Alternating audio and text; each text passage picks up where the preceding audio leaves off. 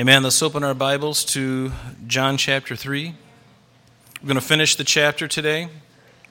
The last three weeks, we've been really diving into this chapter um, of John because it spoke of the new birth and how important that is for us to understand. And not only to understand it for ourselves, but to understand that it's the most important message um, critical to our understanding of, of our walk with the Lord is this idea that we needed to be saved, that I needed to have the Spirit of God indwelling in me. And, and Peter says that if we don't have the Spirit of God indwelling us, we are none of His.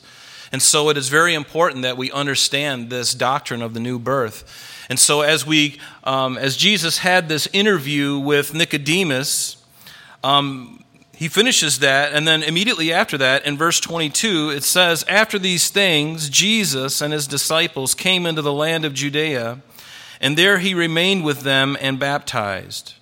Now, John was also baptizing in Aenon near Salem, because there was much water there. And they came and were baptized, for John had not yet been thrown into prison. Then there arose a dispute between some of John's disciples and the Jews about purification. And they came to John and said to him, Rabbi, he who was with you beyond the Jordan, to whom you have testified, behold, he is baptizing, and all are coming to him. And John answered and said to them, A man can receive nothing unless it has been given to him from heaven. You yourselves bear me witness that I said, I am not the Christ, but I have been sent before him. And he who has the bride is the bridegroom, but the friend of the bridegroom, who stands and hears him, rejoices greatly because of the bridegroom's voice. Therefore, this joy of mine is fulfilled. He must increase, but I must decrease. And he who comes from above is above all, and he who is of the earth is earthly and speaks of the earth. He who comes from heaven is above all. And what he has seen and heard, that he testifies. And no one receives his testimony. He who has received his testimony has certified that God is true, for he whom God has sent speaks the words of God, for God does not give the Spirit by measure. The Father loves the Son and has given all things into his hand. And he who believes in the Son has everlasting life. And he who does not believe the Son shall not see life, but the wrath of God abides on him. That's a pretty sobering message, isn't it? Some people will say, Well, I believe in God the Father, but I don't believe in Jesus. Well, you got a problem because if you don't believe in Jesus, you don't have the Father either.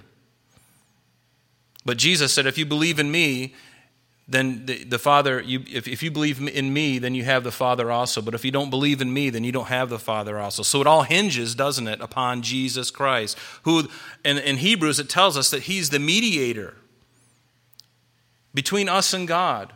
There was no way for me, fallen man, to reach a holy God. There had to be an intermediary, and it wasn't a priest.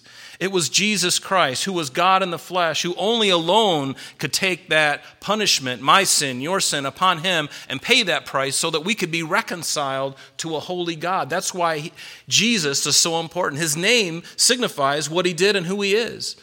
Jesus means God is salvation. Jehovah Shua, Joshua, as his mother would call him. Jehovah Shua, God is salvation, or God's salvation. Either way, it's accurate because He is. It's all about Jesus. We sang about it this morning. It's all about you, Lord.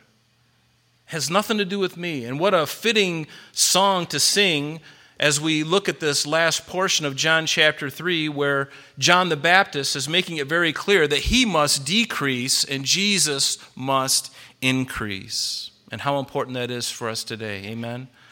I need to decrease and he needs to increase. In fact, the more I increase, the more of the problem that I become. I become a greater liability to Christ the more I want to increase.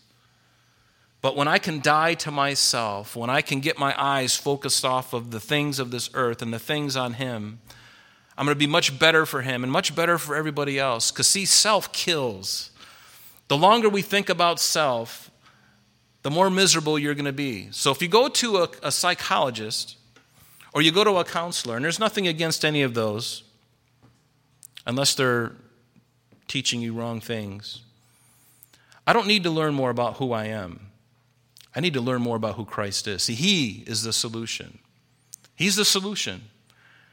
If I'm right with Him, I can rest my head on my pillow. It's all about Him, everything centers on Him. Amen? Aren't you glad you belong to Him? I'm so glad, like I was saying before, I don't belong to the devil. And most people say, well, I didn't belong to the devil either. Oh, yes, you did. Because if you didn't belong to Christ, you belong to the devil. Because the devil has a very large umbrella of things and people in those under, under that umbrella. In fact, anything other than Christ, you are in the clutch of the devil. Does everybody follow me on that? Very important. And I'm speaking to the choir, so it's real easy. But it's so true. Let's go back to verse 22. Notice what he says after these things. After these things. After what things? After the, this dialogue between Nicodemus after these things, this is a, a, phrase that John loves to use, and he's used it not only in this gospel, but you remember when we were in Revelation, this phrase, after these things, or after this, is a Greek phrase called metatauta. And it just keeps the, it keeps the, the narrative going forward, and it gives you a sense of direction. Because now we're going to be talking about something that happened after these things. And then you have to ask yourself, well, what were those things? Well, we just finished talking about Nicodemus and this dialogue. And you remember when we were in Revelation, this phrase was so critical in our understanding of the outline of the book of Revelation. Remember what it said in Revelation 1:19? Write the things which you have seen, number 1, the things which are and the things which will take place metatauta after this or after these things. And if you remember, that was how we divided the book of Revelation up. In the first two chap or first first chapter, we, we were we were brought to an understanding of the things which are, which are the things uh, or the things which you have seen, which is a, a, an understanding of who Jesus is. And then in chapters 2 and 3 of Revelation, we saw the things which are, which is the church age, which we are still a part of to this day. We are still here on the earth. And then in chapter 4, notice what it says there. It says, after these things. And there it is again. After these things. And there's the, the, the, the third section of the book of Revelation, which lasts from there until the end of the book. After the church is removed. When the church is removed, then all those things in the book of Revelation take place. And aren't you glad that they're happening after we're taken out of here? And some would say, well, you're just being a, a, an escapist. Yeah. you know, read that, read all that to an unbeliever and say, Do you want to be here for that too? Oh, that sounds great. My, all my friends will be here. Really?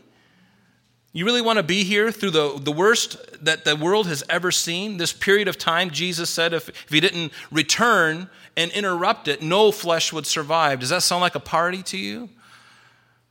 I don't want to have anything to do with it. But John says, after these things, after this dialogue with Nicodemus, notice that it says Jesus and his disciples, they came into the land of Judea. Now, he was already in Judea because Jerusalem is part of Judea, but he was in the city of Jerusalem. And now Jesus is going to be moving into the more rural areas of Judea. And notice, and there he remained with them and baptized. And Jesus evidently didn't baptize, but he oversaw his disciples doing the baptism. It tells us this in, in John chapter 4. It says, Therefore, when the Lord knew that the Pharisees had heard that Jesus made and baptized more disciples than John, though he himself did not baptize, but his disciples. So Jesus baptized, uh, his disciples were the ones doing the baptism. And then we get into verse 23, and it says, Now John was baptizing near Aenon, near Salem, because there was much water there, and they came and were baptized. I think you would agree that in order to baptize, you need much water to do that. And again, I love the, the symbolism of baptism for us as Christians now, because as we go under the water, and that's why I like to do full submersions. It's not that we can't. I remember last year we had to do a baptism out here, and because we, didn't, we weren't sure about the COVID and what was going on, we just dumped pitchers of water over people's heads. And that was fine, but I love it when we can actually go into the tub or into a pool and go completely under. The symbolism that that is is so is so striking that my old man has been put to death, and as I come up out of that water, I'm raised to newness of life. It's it's it's just symbolic of what God has already done in my life and in your life. It's a it's an outward manifestation, a representation of what God has already done in you. That's what baptism is. And so John and, and, and Jesus, they're, they're, they're baptizing, but John is baptizing in this area. And I've got this area circled here. Somewhere in this area here, you can see Aenon and Salem, which is somewhere in the middle between the Sea of Galilee and the Dead Sea, right along there on the west side of the Jordan River. Um, and, and, literally, it's somewhere in that area. There's some who believe it's that that's Salem and, and um, Aenon is right there. Some believe it's just west of Shechem, which is right down there toward the lower part of the circle. Um, but either way, there was springs of water. In fact, when we go to Israel, there's this place called Sakni, and many of you have gone to Israel. You know what I'm talking about. But we baptize, and it's a spring, and, and, and the, it's a freshwater spring, and it's out there in the middle of a desert practically, because it's a very dry, arid place. And then you go to this little place, and it is like an oasis, and there's literally water bubbling up and it's all over the place, and we're all in there, you know, swimming and having a great time. And it's a wonderful place. We do baptisms there. But it's somewhere in that area, in that area where John was baptizing his disciples. Notice in verse 24 back in our text, it says that John had not yet been thrown into prison. And obviously, the John that we're talking about is John the Baptist, not John the Apostle. It's sometimes as you read the John's gospel, you have to understand um, who he's talking about. He's talking about John the Baptist here. And remember, John the Baptist was thrown into prison because he was really exposing Herod Antipas and Herodias. He was exposing their illicit affair and their adultery because Herodias was married, married to Philip, who was Herod's brother. And Herod Antipas took her to himself. And John was saying, Oh, no, you don't. And he was speaking truth to authority. And it cost him his life, didn't it? We know that John was not afraid to speak the truth. And there was something in the other Gospels that lead me to believe that there's something about John the Baptist that Herod, he knew he was speaking truth to him. In fact, the only reason he got put to death is because he got tricked by his daughter in law, Salome. You remember what happened.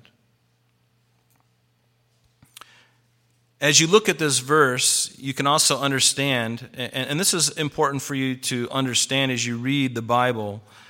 When you read a verse like 24 where it says, For John had not yet been thrown into prison, that would suppose, and you would understand that this gospel then was written after that occurred right? Because how are you going to know unless it already occurred, right?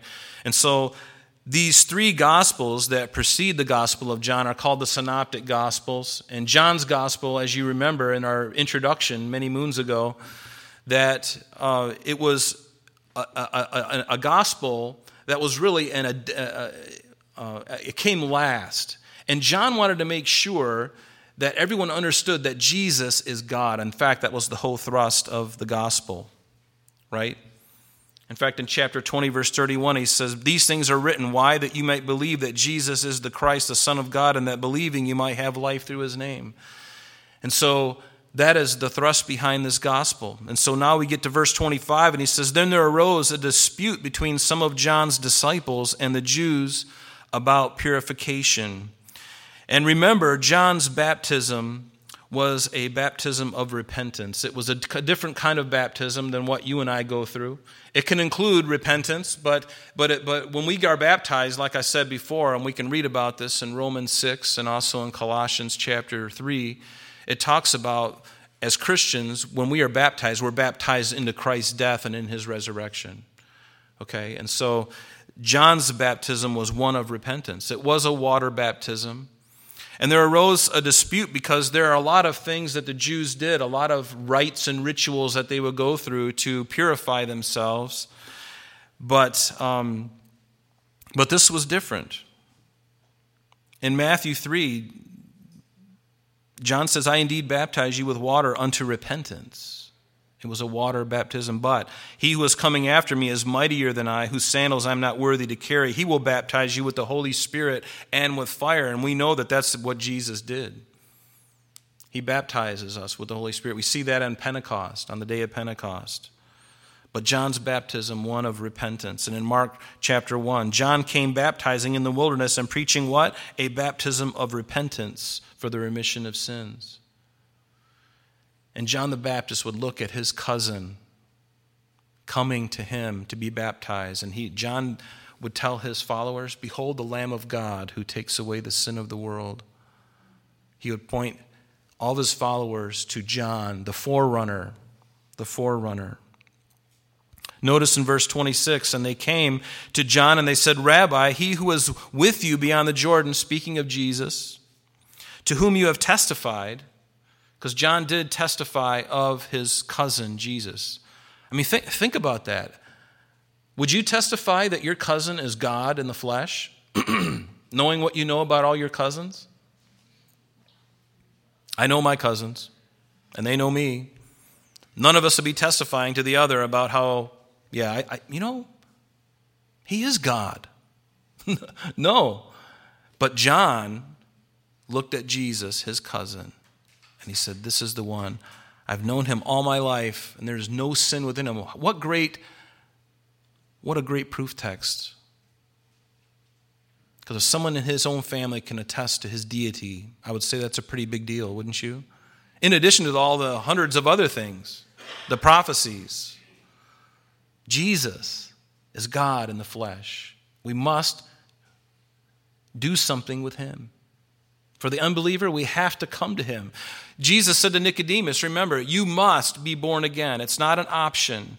If we are going to go to heaven, everybody wants to go to heaven. Is there anybody here this morning that doesn't want to go to heaven? There's nobody who doesn't. Or everybody wants to go to heaven. But the question is What's the parameters of heaven? How do you get there? Jesus said, I am the way, the truth, and the life, and no man comes unto the Father except through me, because he was the only one who paid the price by spilling his own godly, holy blood on the cross for you and I. And God, the Father, accepted it, and it was a done deal. And that's why Jesus on the cross could say in the Aramaic, Tetelestai, it is finished. The price of the redemption of man has been paid in full. He basically took out that giant rubber stamp and he stamped all of humanity. And all we have to do is believe in what he did. How simple is that? And yet, for most people, that's the biggest stumbling block. You mean I, I don't have to do anything to earn it? No, you just believe in him. Well, that's too easy. I can't do that. Okay. you know, aren't we stubborn? God gives us a free gift. He opens up the smorgasbord, you know, and he, he offers everything for us. And all we got to do is come and dine, come and be with Him. And yet we're like, no, no, I got to feel like I got to earn it. I got to do something to earn this.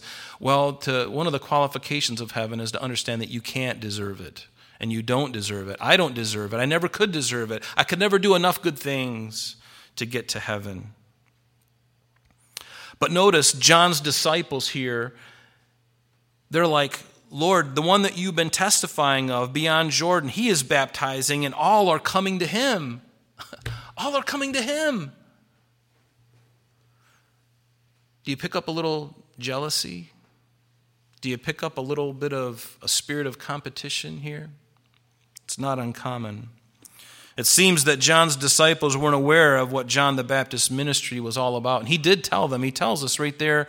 He says in, in verse 28 you know, you yourselves bear witness that I said that I am not the Christ. I'm the forerunner. I'm the one who came before. In fact, he says this I am the voice of one crying in the wilderness, Prepare the ways of the Lord, make straight in the desert a highway for our God. In Malachi, behold, I send my messenger, and he will prepare the way before me. This, these two verses are speaking of John the Baptist's ministry, written hundreds of years before he would even be born. Isaiah wrote that 700 years before John the Baptist would even be born. That's a long time. But that was his ministry. He was the bridegroom. He was the one to take the bride, to prepare her, to get her and bring her to him. And once the, once the, the friend of the bridegroom, the best man, once he was handed off the bride to the bridegroom, his job was done. And blessed is John, I tell you. Can you imagine? His ministry only lasted six months.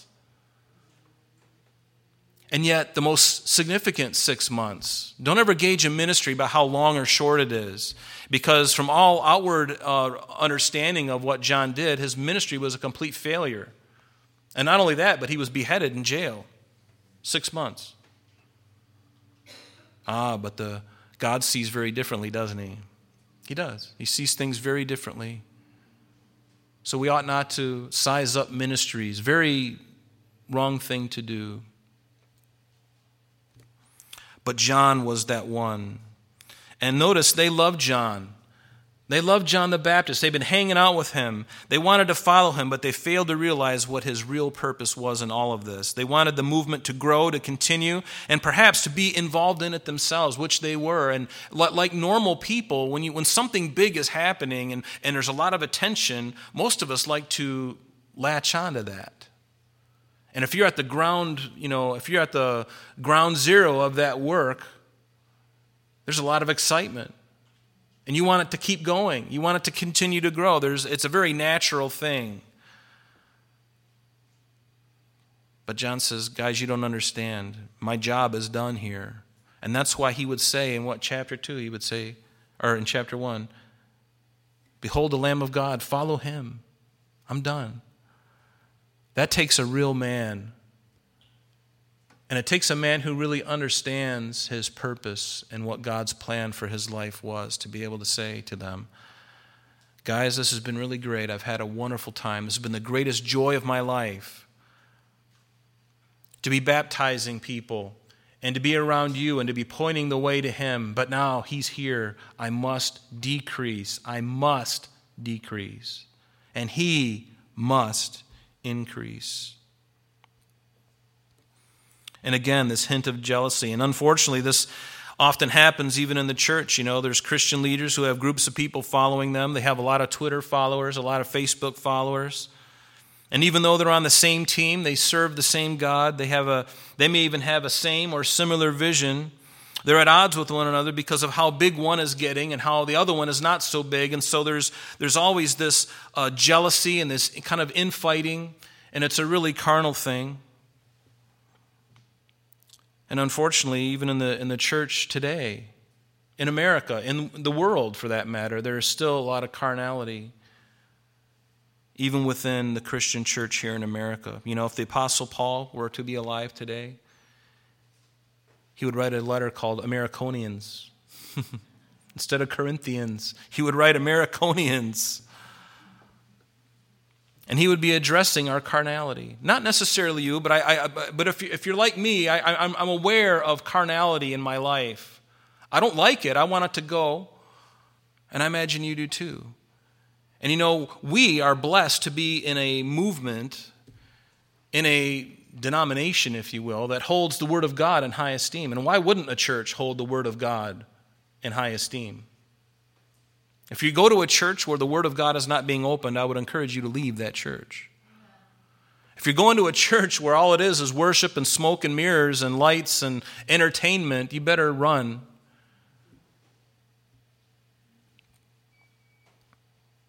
But often in the church, there can be men and women jockeying for position. And again, there's nothing wrong with being excited and being blessed. There's nothing wrong with that. I wish we had even more servants in the church. There was a time many years ago where we had so many people wanting to get involved. But it seems like COVID has come and struck at the heart of the church and just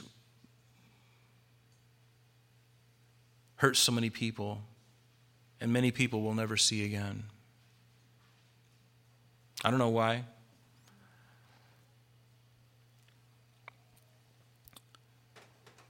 But what are we doing?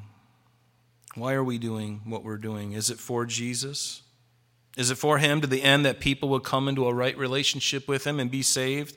Or is it about us? Like we sang this morning, it's, it's all about you. You know, it's not about me. It's not about me. It's not about us. But are we competing for position, or for notoriety? These are things that we have to examine, don't we? I have to examine my heart all the time. It's very easy because we, we, grow, we grew up in a culture, folks. We grew up in a system in our country where success means big. Success means more. Success means flashy. Success means this. And we've grown up and, and we can't. It, it seems like it, it's not that we uh, it's not that we can't, but I think maybe the word is won't. We have a hard time justifying those things. In Mark chapter 9, it says, Jesus came to Capernaum, and when he was in the house, he asked them, what, was, what were you disputing among yourselves on the road? But the disciples kept silent, for on the road they were disputing among themselves who would be the greatest. And he sat down and he called the twelve and he said to them, If anyone desires to be first, he shall be last of all and servant of all. Boy, there's a, a great uh, idea for ministry. And then he took a little child and set him, set him in the midst of them. And when he had taken him in his arms, and I love that, he took him in his arms. Would have loved to have been that child to have the very physical arms of Jesus wrapped around you. I'd never wash myself again. he took a little child, set him in the midst. When he had put his arms around him, he said, Whoever receives one of these little children in my name receives me, and whoever receives me receives not me, but him who sent me. And then he says something interesting in verse 38 there in Mark 9. He says, Now John answered him, saying, Teacher, we saw someone who does not follow us casting out demons in your name, and we forbade him because he does not follow us. But Jesus said, Don't forbid him. No one, can, no one who works a miracle in my name can soon afterwards speak evil of me, for he who is not against us is on our side. I love that. But yet, if he's not one of us, then you know the, the natural thing is to you know shoot at him and to get him away because he's not part of our team. I think Christianity is big enough for all of us. and for every ministry that might be on the on the planet. I don't think we have to worry about um, having you know enough space. There's there's plenty of space. In fact, there's so much space. What did Jesus say? The harvest is ripe, but the laborers are few. And whatever that means to you. You know, God may not call you to be a missionary. God may not call you to be in a in a in a formal, you know, ministry. But we are all ministers. We are all called to share the good news wherever you're at. God needs people in the workforce. He does. Because who's going to tell them if they're all in, in, the church, you know, and, and they got, you know, they're serving or, or they're um, pastors and teachers? We need people out in the real world, too. That's how people see. Turn with me to 1 Corinthians 3.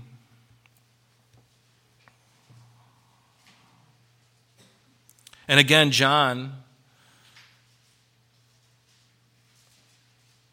is kind of pushing away this idea of this competing. You're of John, and I'm of Jesus. Paul addressed that in 1 Corinthians 3. Look, let's look at the first three or first nine verses. It says, And I, brethren, Paul says, could not speak to you as to spiritual people, but as to carnal, as to babes in Christ. I fed you with milk and not with solid food, for until now you are not able to receive it, and even now you are still not able, for you are still carnal. And I wonder in the church at large in America if, if that fits many of us. Maybe not any of you. Maybe it's only me. Which may be true, right? For where there are still envy and strife and divisions among you, are you not carnal and behaving like mere men? For when one says, I am of Paul, and another, I am of Apollos, who these were two teachers, he says, eh, when one says this, and I'm of Paul and I'm of Apollos, he goes, Are you not carnal? Who then is Paul and who is Apollos? But ministers through whom you believed, as the Lord gave to each one. I planted, Apollos watered, but God gave the increase. So then, neither he who plants is anything, nor he who waters, but God who gives the increase. So we are all fellow workers. in this. There's really no one, and we ought not to fall into the, that kind of carnality where we start comparing one another. In verse 21 of that same chapter, he says, Therefore, let no one boast in men, for all things are yours. Whether Paul or Apollos or Cephas, who is Peter, or the world, notice, or life or death, or things present or things to come, all are yours, and you are Christ's, and Christ is God's. I don't know, that kind of wraps up everything. Didn't Jesus say, The meek shall inherit the earth? You may not feel like it right now, but folks, do you recognize that we are going to inherit the earth? We will spend a thousand years on this earth after the Great Tribulation period, after Christ returns, and we return with him. We will spend a thousand years. You brother and sister, we will inherit this earth. And it'll be much better than it is now. And it gets even better than that because at the end of that thousand years, what happens? We get a new heavens and a new earth. Materials of that new heavens and a new earth are made of gold and silver and things, precious things. For eternity, we'll be in that state. I don't know about you, but that's good news for us, isn't it? In 1 Corinthians 4, verse 7, it says, For who makes you differ from one another, and what do you have that you did not first receive? Now, if you did indeed receive it, why do you, bo- or I'm sorry, now if you did indeed receive it, why do you boast as if you had not received it? We have been given everything. God has given us everything. In fact, that's what worship is. It's a response, right, to what God has already done. We don't worship God. Nothing comes from me. I'm responding to what he has done. That's what worship is. Because if I, if I wasn't responding to him, where would my worship be? I'm responding to him because of the great things that he's done. Just the, the, the, the, the fact alone that you saved my life for eternity, uh, that I'll never see death in hell. Real spiritual death in hell, eternal torment. I'll never see that. That alone is to cause me to fall on my face and worship him Oh, I wish, I pray that God would even grab even a greater uh, share of our hearts with that idea, me included. Because if I really understand that, that will transform our worship of God. It really will. It'll change us.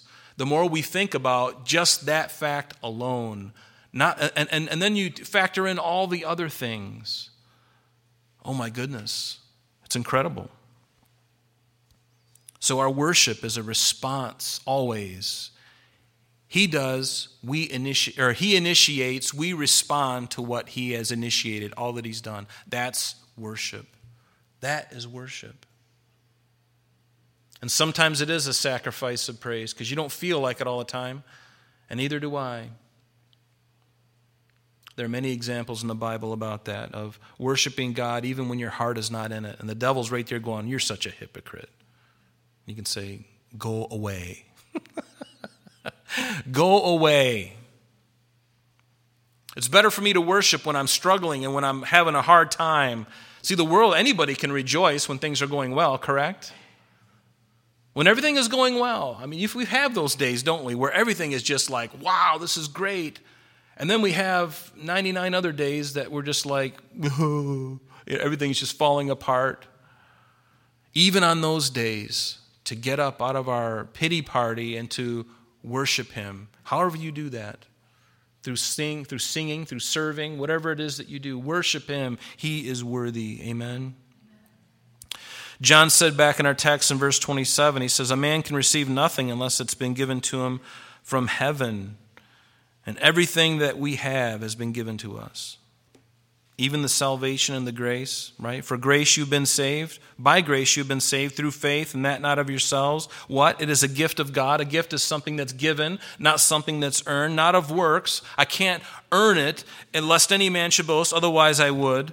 But as many as received him, to them he gave the right. Notice the right, not even the privilege. I mean, it is a privilege, but notice the, he says it's a right that you have as a child of God. Wow. You have the right to become children of God to those who believe in his name. You have the right to be a child of God if you believe in his name. That is awesome. No one can boast and say they have gotten anything of their own accord. Nothing. We'll just look at a couple of these. We've received everything from him. In John 6 35, Jesus said, I'm the bread of life. He who comes to me shall never hunger, and he who believes in me shall never thirst. That means he's got it all covered. He's got our, all of our needs met. But I say to you that you, have, that you who have seen me and do not believe, and all that the Father gives me will come to me, and the one who comes to me I will no wise, no means cast away. He's given us everything. Even Jesus before Pilate in John 19. He went again into the praetorium and he said to Jesus, Where are you from, Jesus? And Jesus answered Pilate and said, Nothing. And Pilate said, Are you not speaking to me? Do you not know that I have power to crucify you and power to release you? And I love what Jesus said. You could have no power at all against me unless it had been given you where? From Rome? Because you went to law school? Because of me. Unless it had been given to you from above, therefore the one who delivered me to you has the greater sin. No one can boast of the power. All power. Romans 13, we know this verse very well. All power. Let every subject, let every soul be subject to the governing authorities, for there's no authority except from God, and the authorities that exist are appointed by Him. He gives them every authority. Yes, God put Donald Trump into office. Yes, God put Joe Biden in office. And what is it doing? It, it's stirring things up, isn't it? We've all been stirred up. We have to be praying.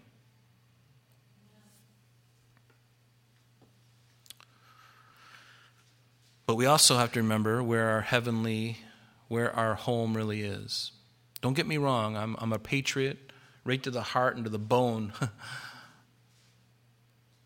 and I will continue to vote and I will continue to pray for the right things, for the things that are important to God. But I'm never confused about where my residency, where my citizenship really lies. Don't ever get that confused. I'm a Christian first and I'm an American second. And if you get those two confused, you're going to be in a you're going to have a lot of hurts. Remember where it is. And again, don't get me wrong, it's not that we don't support. You understand what I'm saying. If you know me at all, you know what I'm talking about. So, back in our text, he says, You yourselves bear witness that I said I am not the Christ, but I have been sent before him. And John knew who he was. He, he, didn't, he wasn't um, unsure of his mission. It was very clear to him, and he made that very clear to all. But John's disciples, we can understand in this passage, they're like, like, like Jesus' disciples. They were slow to learn, and they didn't quite get it. And that makes me kind of happy because I'm kind of that way too. Aren't you glad that the Bible's honest? It doesn't say that the disciples had it all together, and the first time Jesus spoke to something to them, they're like, oh, I get it. You don't even need to explain the parable. Makes total sense to me. no, it wasn't that way at all. They're like, what did that mean? And I'm like, oh, thank God that's there because I can relate to that. I can relate to that. But his calling and mission were written hundreds of years before he was even born. And we looked at that already in Isaiah and Malachi. But even, even at his birth, the angel Gabriel coming to Zacharias, his father, what did he, what did he say? In Luke chapter 1, verse 13. The angel said to him, Gabriel, Do not be afraid, Zacharias. Your prayer is heard. Your wife Elizabeth will bear a son. Even in your old age, you guys are really old, but guess what? You can have a child. And they're like, oh, Are you serious?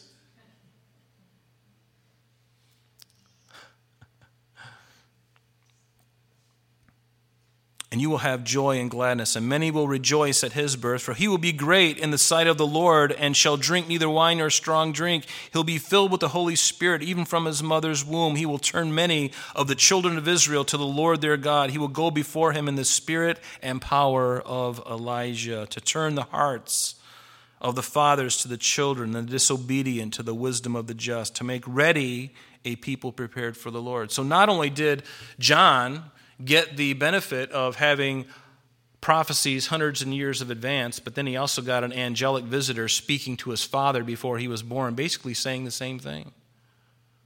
That's pretty good, I would say. So, verse 29, he says, John says, He who has the bride is the bridegroom, but the friend of the bridegroom, who stands and hears him, rejoices greatly because of the bridegroom's voice. Therefore, my joy is fulfilled. The bride, you and I, we are called the church, the ecclesia, or ecclesia. We are the ones. We are the bride. And the bridegroom is Jesus.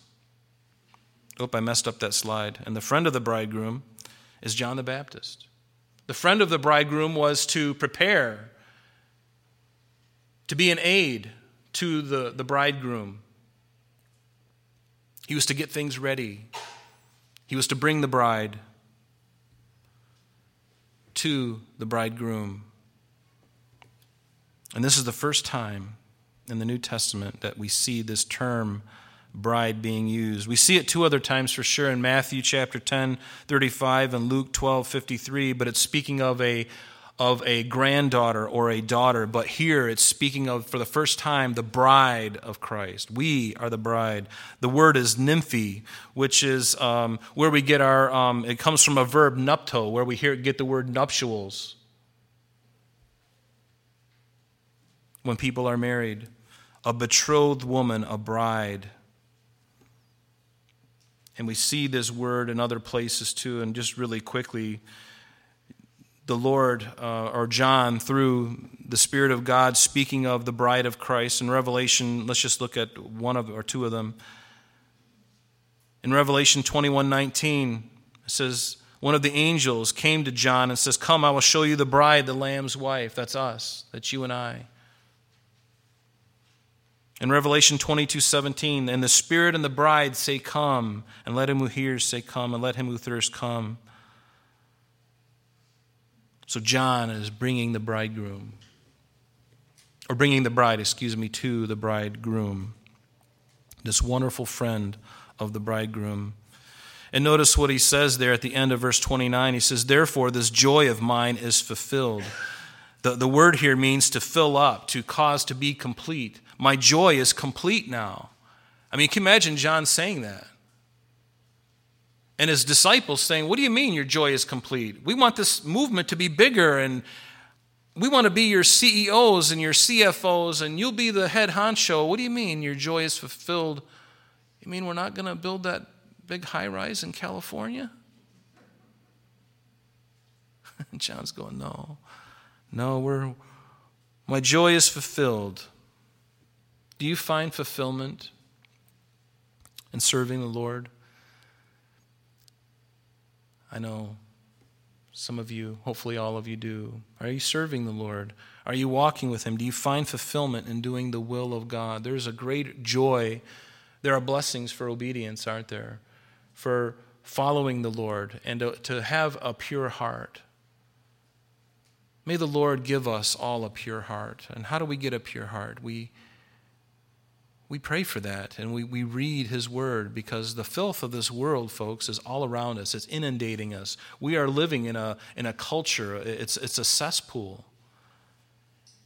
And because of that it behooves us to come out from among her and be separate says the lord right that means the entertainments, the music, all the stuff that we hold to, we have to really examine that carefully because it will dull you. It will dull you and it will lead you into a certain place. There's no way you can be, be neutral to it. If you're in it, you're going to be affected by it, but you must separate from it.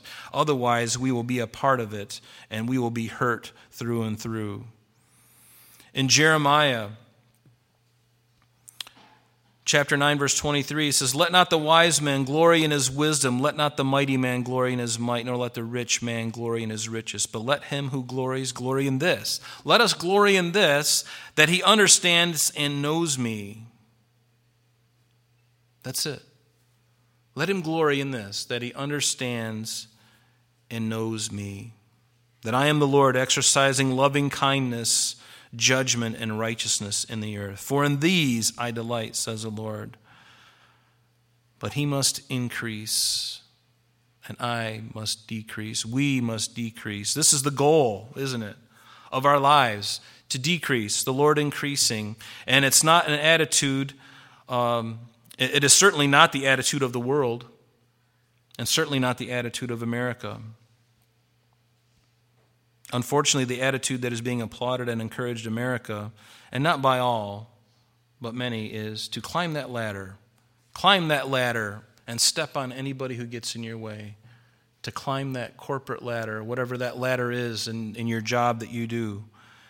That's the mantra of the United States. That's the mantra of the world. You climb and you step on anybody who gets in your way, that you can get to the top. You can be the king of the hill. But he must increase and I must decrease. Is Jesus' life, his spirit in you, his way of doing things, are they increasing in your life? Or is your will, your plan, your desires, are those things increasing in your life? What did Matthew, what did Jesus say in Matthew 16? Jesus said to his disciples, If anyone desires to come after me, let him deny himself and take up his cross and follow me. For whoever desires to save his life will lose it.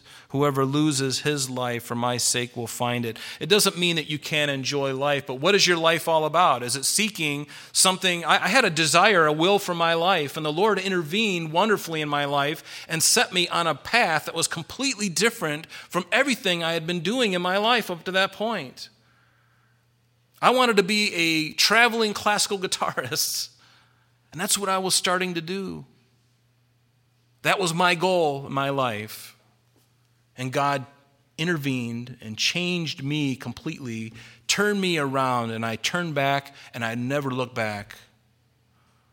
Because He fulfilled me. Everything. I mean, how can you argue with the Spirit of God in you, knowing that you're forgiven, knowing that you've been saved? Is there any school that can do that to me? Is there any gratification in any vocation that I choose that can do that? And again, it doesn't matter if you're in a vocation, serve the Lord in it, right? Wherever you're at, serve the Lord. Don't feel guilty about this at all. I'm just saying that it's important that we understand. Let's follow him. Let's take up our cross and follow him. In John chapter 12, he says, Unless a grain of wheat falls into the ground and dies, it remains alone. But if it dies, it produces grain. Jesus did that.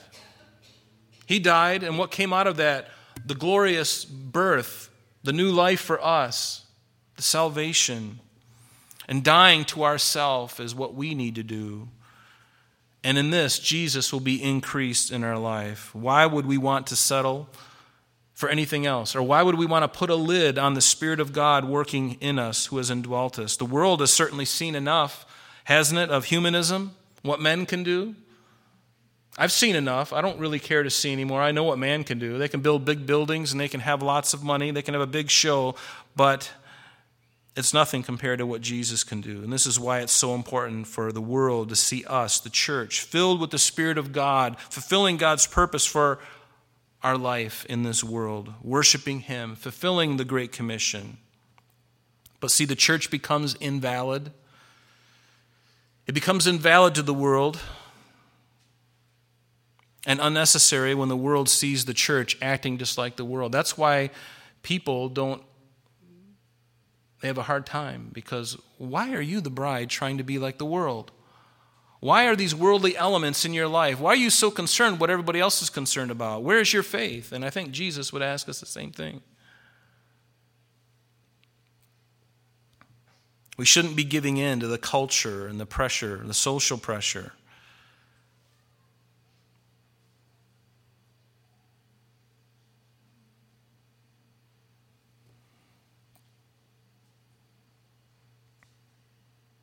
The church should not cave in to the woke culture, this cancel culture. But we need to awaken. We need to awaken, right? And don't buy into the critical race theory, which is making things worse, causing, it's actually creating a, a bigger problem than what they, they think that's going to solve something. No, it's, it's making things much, much, much worse. The whole thing is racist. Have you read about it? Do you know about it? Have you read about it? I would encourage you to read about it. I've got an article if you want. Email me, office at calvaryrochester.com, and I'll send it to you. You can read about it. Know what it's about because it's permeating everything and, and, creating a lot of problems between people. And I love the fact that we can all gather here and we are all different colors, races, everything, and we love each other. There's no problems. I don't know, does anybody, anybody have a problem? I don't have a problem. I love all of you. I don't care. You could come in with green skin. I don't care the color of your skin. I don't care where you've come from. You love Jesus, then I love you too. And even if, even if you don't love Jesus, I love you. We should love him, right? But don't buy into that critical race theory garbage. Read about it. It is demonic. demonic. You have to know, understand what it is, because the tentacles of it are so slowly reaching in and choking everything. Before long, this country, and it's already starting to happen, is going to be something completely different than what it was two years ago. Be very, very careful. Jesus said, Do not love the world or the things in the world. If anyone loves the world, the love of the Father is not in him. For all that is in the world, the lust of the flesh, the lust of the eyes, the pride of, of life, you know, these things are passing away in the lust of it, but he who does the will of God abides. In Romans 12, you know, Paul tells us, by the mercies of God, to present your bodies a living sacrifice, and being not conformed to this world, but renewing, being transformed by the renewing of your mind. That's what we need. We need to turn off the television. We need to turn off the social media. We're inundated with so much truth, with so much false stuff. We don't even know what the truth is anymore. I know what the truth is. It's right here. This is all I know and all I care to know. And the more I know this, the more peace I have. But the more I know about that other stuff, all of a sudden my peace slowly evaporates. Do you know what I'm talking about? I think you do. So, what are you going to do about it? I could talk about it all I want, but how does it relate in practice in my life? But Paul's life was one of sacrifice. He knew this idea of decreasing so that Christ might increase. In Philippians 3, we're not going to go through all these for the sake of time, but I would encourage you to either take a picture of that or I can send it to you or whatever. Just write them down because we're only going to go through a couple of these. But notice what Paul says. He was very aware of this idea of being less and Christ being more and he went through it not only spiritually, eh, you know, in his personality, but he also went through it physically. What does it say in Philippians 3, verse 4? If anyone thinks that he may have confidence in the flesh, I more. I was circumcised on the eighth day, of the stock of Israel, of the tribe of Benjamin, a Hebrew of the Hebrews. Concerning the law, I was a Pharisee. Concerning zeal, I persecuted the church. Concerning the righteousness which is in the law, I was blameless meaning he went he did all those things but what things were gained to me notice these i have counted loss for christ all these things are nothing to me i am decreased and he might be increased in every way in my life. I also count all things lost for the excellency, notice, of the knowledge of Jesus, my Lord, whom I have suffered the loss of all things, and count them as rubbish, that I may gain Christ and be found in him, and having my and not having my own righteousness, which is from the law, but that which is through faith in Christ, the righteousness which is from God by faith, that I may know him and the power of his resurrection and the fellowship of his sufferings, being conformed to his death. Boy, that's something that the church, we don't want anything to do with about. We don't want to, we want ice cream. I don't want to do that. But see, that's part of it, isn't it? Being conformed to his death. That means putting the old things to death. That I could decrease, that he could increase. What did he say in 2 Corinthians 12, verse uh, 7, and, and, and, and the 10th verse there? He says, Therefore I take pleasure in my infirmities. Speaking of this eye malady that Paul had, that he prayed three times for the Lord to remove it, and he said, My grace is sufficient for you. What did Paul say to that? I take pleasure in my infirmities and reproaches, in needs and persecutions, in distresses, for Christ's sake. For when I am weak, then I am strong. He understood that he had to decrease. He had to decrease. So don't be surprised when you're minimalized, when you're minimized, when you're marginalized by those around you. Guess what? You're going through a process of being decreased. But while you are decreased, God is increasing in you. Don't take it personal. They did the same thing for him, to him. And if he is the master, they're going to do the same thing to you. The master is not better than, or the, the servant is not greater than his master, right? And God doesn't need superstars, does He? He doesn't need a big name to draw a crowd. 1 Corinthians 1, verse 26, he says, You see your calling, brethren, that not many wise according to the flesh, not many mighty, not many noble are called, but God has chosen the foolish things of the world to put to shame the wise. And God has chosen the weak things of the world to put to shame the things which are mighty, and the base things of the world. I qualify, great. the base things of the world and the things which are despised, God has chosen. I'd rather be chosen by God than to be applauded by the world. But you have to answer that question for yourself. Am I willing to decrease that he might increase? Am I willing to suffer loss for his sake? That's a hard word, folks, and I know it is. I know it's hard to hear these things. But we have to face it. We have to ask, Lord, where am I? Why do I do what I do? Sometimes, even what we perceive as negative causes the Word of God to increase. We don't have time to go in these, but I'll just give you the verses. Remember, Paul and Barnabas, they had to separate because Barnabas wanted to bring Mark with him on their second missionary journey, and Paul didn't want anything to do with Mark at the time because he abandoned them on their first trip. What seems like a negative thing actually turned out for the better because what did God get at the end of this? He got a buy one, get one free deal because now he's got Paul and, and, and Silas and Barnabas and Mark. Now, instead of one missionary team going out, now he's got two. Sounds like a Romans 8:28 thing. All things work together for the good, even in my boneheadedness. God got two. He got a BOGO. Did that surprise him? No. But the church has always grown as a result of persecution. It increases when we are decreased. It increases. What does it say in Acts 13? Verse 42. It says, When the congregation had broken up, many of the Jews and devout proselytes followed Paul and Barnabas. Notice, speaking to them, persuading them to continue in the grace of God.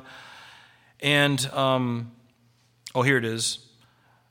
Verse 45 But when the Jews saw the multitudes, that they, they were filled with envy now, and contradicting and blaspheming, they opposed the things spoken of by Paul. They, they opposed those things. And then in verse 49 of that same chapter, and the word of God, the word of the Lord was being spread throughout all the region. Why? As a result of things going really well and everybody agreeing? No, as a result of persecution. So the, the word of God spread was increased because the church was undergoing a press. And it seems like the, the devil has learned this, this lesson. Now he doesn't, he's coming at, at us at all fronts. He's not just trying to go from without attacking the church. Now he's he realizes, well, if I do that, I know the church is going to grow, so I got to do something else. I'll join the church. I'll come right, I'll sit right in the pew. I'll listen to them, I'll agree at everything. Yeah, that sounds really good. Ah, but did God say? And he's joined the church. And many churches are okay with Satan being a part of their fellowship.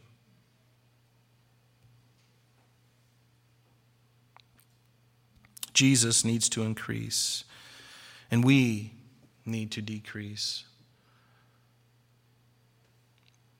Notice back in verse 31 in our text, we're going to move along quickly here. He who comes from above is above all, and he who is of the earth is earthly and speaks of the earth, and he who comes from heaven is above all. Jesus, the only authority, because he came from heaven, he has the right. He has the right. He is above all. He is above all. And what he has seen and heard, that he testifies, and no one receives his testimony. Isn't that what a faithful and true witness does? It basically tells, it speaks and tells of the things they've heard and seen. That's what a witness does. And Jesus, the Bible tells us, he's the faithful and true witness because that's all he's done is tell the truth. He has told from heaven what these things are, the things that we ought to be concerned about. That's why a witness, an eyewitness in the court of law is so important. Because when somebody can say and testify, not only did I see, but I heard it, and you get more than one, one or more, or like two or three eyewitness accounts, you better have a really good lawyer. It's probably not going to save you. Somebody's got people seen and heard it. Yeah, there's three people. Oops. Sounds like you're going to be wearing numbers across your chest for quite a while, right? But Jesus, he spoke those things. In verse 33, he who has received his testimony has certified that God is true certified that God is true. That's what we do. We've heard the word of God, and his disciples and us, we certify. We say, yes, that is true. Doesn't it ring true in your heart when you read the word of God?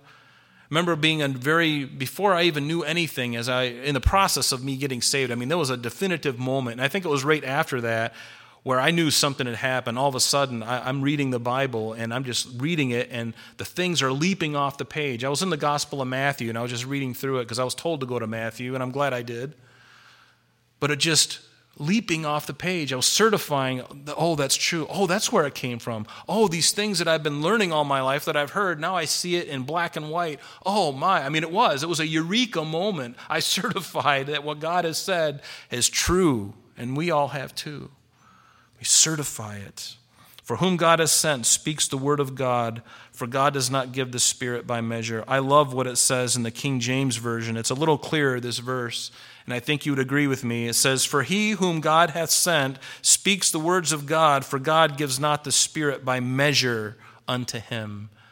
He is the fullness of the Godhead. In fact, that's what Colossians says, right? Where is it? There it is. Colossians chapter 2. Oops. Having a problem here. There we go. For in him dwells all the fullness of the Godhead bodily.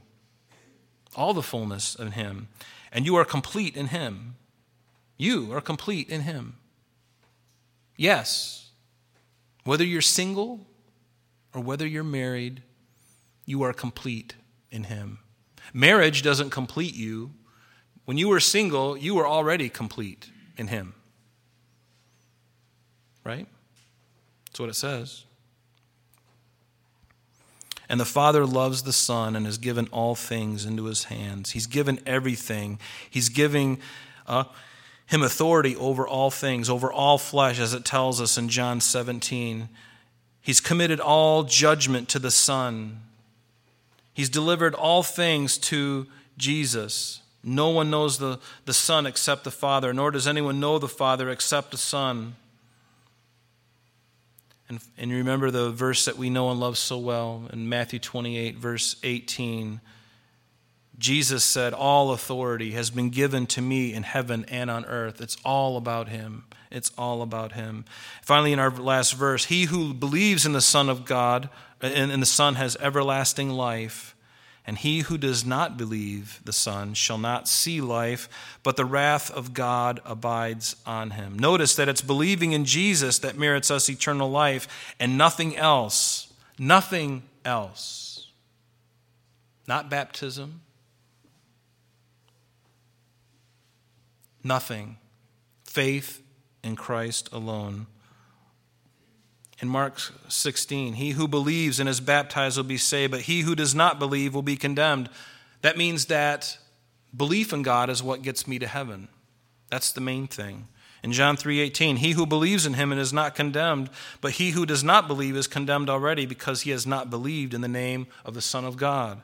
Romans 10, if you confess with your mouth the Lord Jesus and believe in your heart that God raised him from the dead, you will be saved. There's nothing else. It's belief in him plus Nothing. Right? So important. So important. So receive Jesus.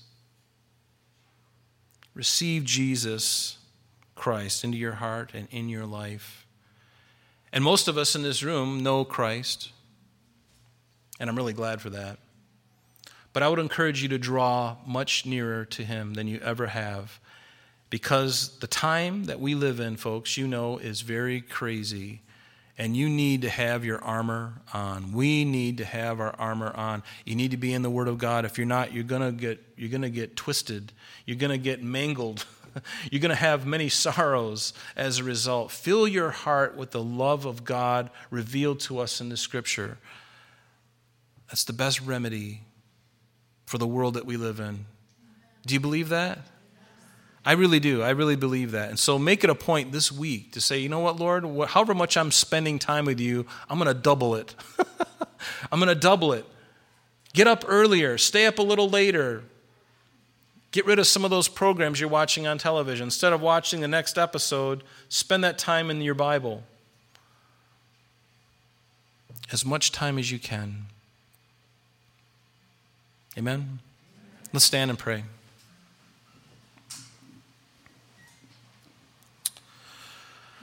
Father, we thank you for the exhortation, Lord, that we've received, Lord, and we thank you for John, uh, uh, John the Baptist's heart, God, and that Jesus must increase and that he must decrease. And Lord, we, we, we understand the same thing in ourselves. And Lord, help us to, in spite of this difficult message, God, that we would hang our head high because, Lord, we know that these things are, are to be. And we know that, Lord, um, you suffered before you were glorified.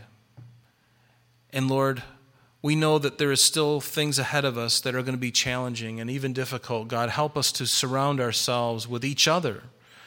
Lord, to be together like this, Lord, we need each other. We need you more than anything, God, and we need your word to have a greater impact in our lives and in our hearts, Lord. Open our hearts to receive it. Speak to us, Jesus. Speak to us. Give us a great hunger for the word of God even more, Lord, and help us Help us, Lord, to find any area that's just contradicting these things and get rid of it. To just get rid of it, Lord. Lord, we count on you and we ask for your help in Jesus' name. Amen. Hey, guess what?